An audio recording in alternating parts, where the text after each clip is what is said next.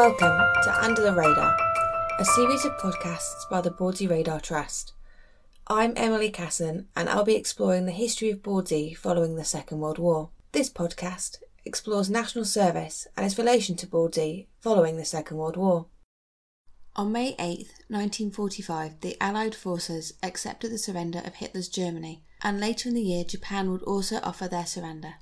With the Second World War at its conclusion, by June 1945, Britain began the long process of demobilisation of thousands of men and women who had served in the forces during the war years. The process first began in 1944 with the Reinstatement in Civil Employment Act, which allowed men and women to reclaim their pre war jobs, providing their employer was still in business.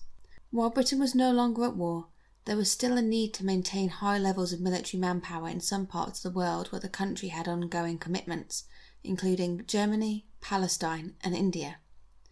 The British government concluded that to meet these needs effectively, they would need to use national service during peacetime, and in 1947 Parliament passed the National Service Act, which would come into force two years later, in 1949.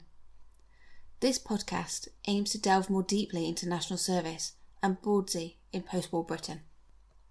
At the time that national service was being discussed, in 1948, the Army and Air Force Women's Services Act created the opportunity for a permanent peacetime role for women in the British Armed Forces in recognition of their invaluable wartime contributions.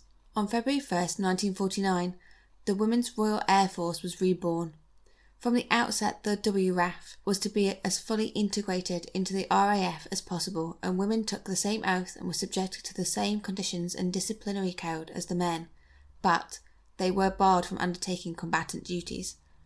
Also formed in 1949 was the Women's Royal Army Corps.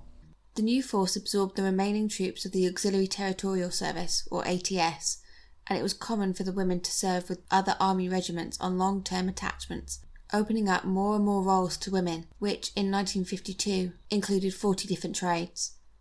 Like the WRAF and the Women's Royal Army Corps, following the Second World War, the Women's Royal Navy was made a permanent service, and around 3,000 Wrens were retained, mainly in administrative and support roles at Royal Navy establishments and Royal Naval Air Stations, both in the UK and overseas. So, what was national service? National service officially came into effect in January of 1949, and it called for physically fit men between the ages of 18 and 30 to serve in one of the armed forces for a term of 18 months. But with the start of the Korean War in 1950, this was extended to two years. Students and apprentices were able to defer their service until they completed their studies or training, and conscientious objectors had to undergo the same tribunal tests as in wartime. Other groups that were excluded from national service included the mentally ill, clergymen, and to avoid possible unrest in nationalist communities, men from Northern Ireland were also excluded. Between 1949 and 1963, when the last national serviceman was discharged, more than 2 million men were conscripted into the British Armed Forces. Conscripts would undergo a medical before six weeks of basic training, which would help them become accustomed with the military life. What did these men do during national service? Well, many were trained in general clerical duties, but some did receive more specific training in technical subjects such as communications and engineering. Training in foreign languages was also offered, with Russian being a popular choice owing to the ongoing Cold War. National servicemen were vital in providing the British Army with a large garrison force in post war Germany, and a smaller one in Japan, but troops were also needed to maintain peace in places experiencing civil unrest, such as Cyprus. Men that found themselves stationed in Kenya and Malaya were often on the front lines fighting guerrilla wars, and during the years of national service, 395 national servicemen were killed while on active service. It wasn't just men that found themselves in dangerous situations. Women of the WRAF also found themselves stationed in places such as Cyprus, Malaya, and Kenya despite their non combatant status, where they were also performing vital roles. Now, national servicemen didn't always find themselves stationed abroad. In fact, some found themselves stationed at RAF Bawdsey. Following the Second World War, Bawdsey was established as an operators training school for radar mechanics and radar operators, and it remained as number 5 training school until 1950 with the integration of Rotor Stage 1. For those unfamiliar with Rotor, The project began following the Soviet Union's detonation of its first atomic bomb in 1949.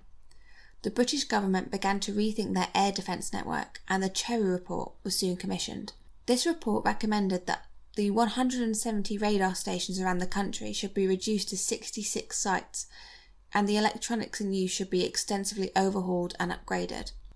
The Rotor project was massive, and the remanufacture of radar equipment consumed both valuable manpower and resources at a time when the country was still having to enforce rationing. The project was split between the west and east coasts, with the threat to the east coast viewed as higher. Therefore, the majority of radar sites on this side of the country would need underground operations rooms. Bawdsey was one of these chosen 66 sites, and work began on building the underground operations room, which would be hidden under the now distinctive bungalow, which served as both entrance and guard room. In February 1953, the new Bawdsey Rotor site began to function as a ground control interception Type E radar station, and by the end of the year, the chain home equipment was taken out of service. To get an idea of what life was like for national servicemen, I was fortunate enough to speak with three men who served at Bawdsey during the national service. The account of Michael Faraday was enlightening. He was due to go to Cambridge, but his college insisted that he completed his national service first.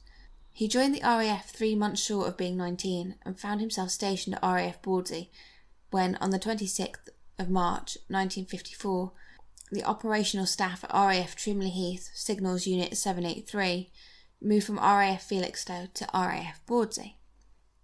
Most of the woods, the ornamental cliff gardens, and the large walled kitchen gardens had been left as they had been. A few buildings had been built amongst all this to accommodate the airmen, Chain home aerials built on the estate were still operational, but a new operations site with up to date radar and other equipment had been built on the cliff, but underground a couple of miles down the road. We went into the only part which was above ground, the reception in the charge of service police. Then we went down some winding stairs to a lower level and then walked down a very long sloping corridor.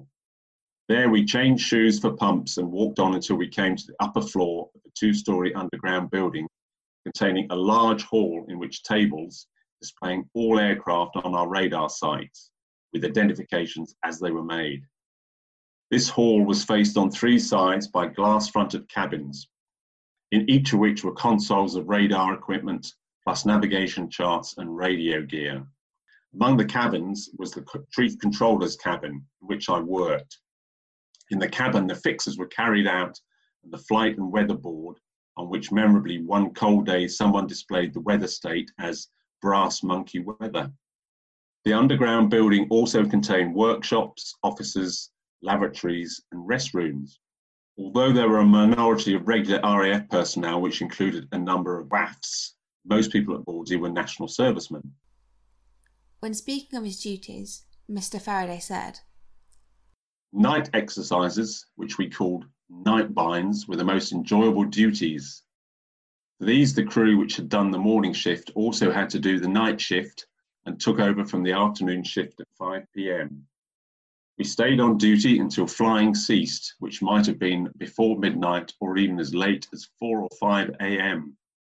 Night binds often had long hours during which a good many games of brag for low stakes were played in the restrooms.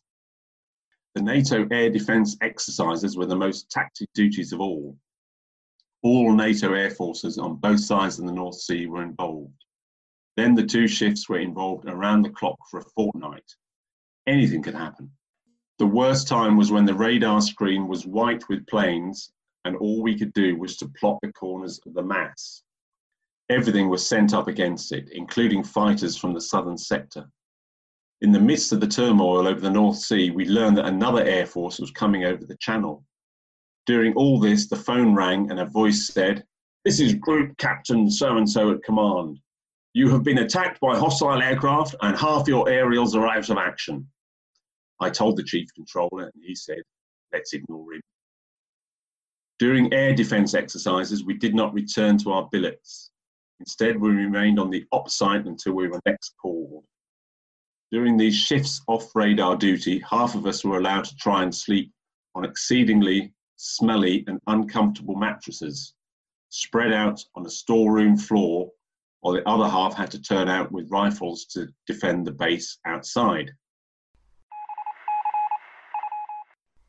I was also fortunate enough to speak to Peter Strong, who also served his national service at Bawdsey. He finished his A levels and at 18 he went on to do his national service. He said that he chose the RAF as he'd passed the test to get in. It was a multiple choice test, and he laughed when he told me that you ended up in the army if you failed it, but he still doesn't understand how the questions related to the work that he would be doing. Like Michael Faraday, he noticed that the majority of men at Bawdsey were there as part of the national service, and if you wanted to rise up the rank, you had to sign on for at least a five year stretch rather than the two years required. This, he said, often meant that they would be outranked by some of the WRAF based at Bawdsey. Peter didn't find himself at Bawdsey right away as he was posted to Germany first, to work on radar, but when he got the call to go to Bawdsey, he was surprised to find that they weren't expecting him, and it took a couple of days for it to be sorted out. I can only imagine that they were viewed with some suspicion in 1956 with the tension of the Cold War on the rise. A good memory that he had was of a six week stretch when the station was shut for maintenance. He worked with the gardener at the manor along with a friend, and he remembers it was great. No one in charge of him except the gardener, and he was left to his own devices for six weeks of summer. After he completed his national service, he went back to the job he'd been set to start. He said it was a bit of a difficult transition to start with, but they had paid for his pension contributions for the two years that he'd been on national service, so it was a good deal. For him, national service meant he'd learnt how to get on with lots of different people, especially during square bashing when up to 30 men were sharing one room. The third gentleman I spoke to was Victor Sevier. Before national service, he'd served an apprenticeship as a carpenter and joiner for five years, joining the RAF because his friends had chosen the same path. One of the highlights of his time during national service was marching in the coronation. He said they had six weeks of special training before they went to London, and all eight of them from Felixstowe were included. They stayed on the edge of London and they marched 14 miles after seven hours of waiting around. He made a comment that they were all too tired to go out in the town afterwards. The most daring thing he ever did when at Bawdsey was on a beautifully clear morning. He climbed the transmitter tower to watch the sunrise. He said he didn't know that it was a no go area, but his punishment was that he'd forgotten his camera. The Suez Crisis of 1956 forced the British government to reassess their standing as a world power, as well as their use of the armed forces. The threat of nuclear weapons rendered a large force ineffective, and the Defence Review of 1957, led by the Minister for Defence, Duncan Sandys, initiated a shift in emphasis towards more cost efficient missile programs. National service ended in 1960, but those with deferred service would still need to carry this out. And the final national serviceman, Second Lieutenant Richard Vaughan of the Royal Army Pay Corps, was demobilised on May 16, 1963, officially ending national service in the United Kingdom. When speaking about his national service, Michael Faraday said, I've often wondered whether I gained more than I lost from spending two years on national service. I learned to mix better with people who were unlike myself. I was more mature when I got to university and had better judgment. I even had a renewed enthusiasm for work and study. The downside was that I lost two valuable years of my life compared with those who were arriving at university after me, as national service was being run down and eventually ended. I started my career later and had to buy some of my own pension rights. Like other ex national servicemen, by the time I was 40, I was passed over in favour of younger men and women who had not given their country two years of their youth. Nevertheless, those of us at Bawdsey had a comparatively easy life, quite unlike our contemporaries who were at the time fighting the communists in the jungles of Malaya. In recent years, there have been calls for national service to be reintroduced in Britain by using the Scandinavian model as a template. In Denmark today, male teenagers are obliged to complete an online evaluation form to see if they would be suitable for national service. Teenage girls are permitted to volunteer, but they are not obliged to do so. But only a small number are actually chosen each year following a variety of other assessments. Norway and Sweden have a similar system to Denmark, but all teenagers, regardless of gender, take part.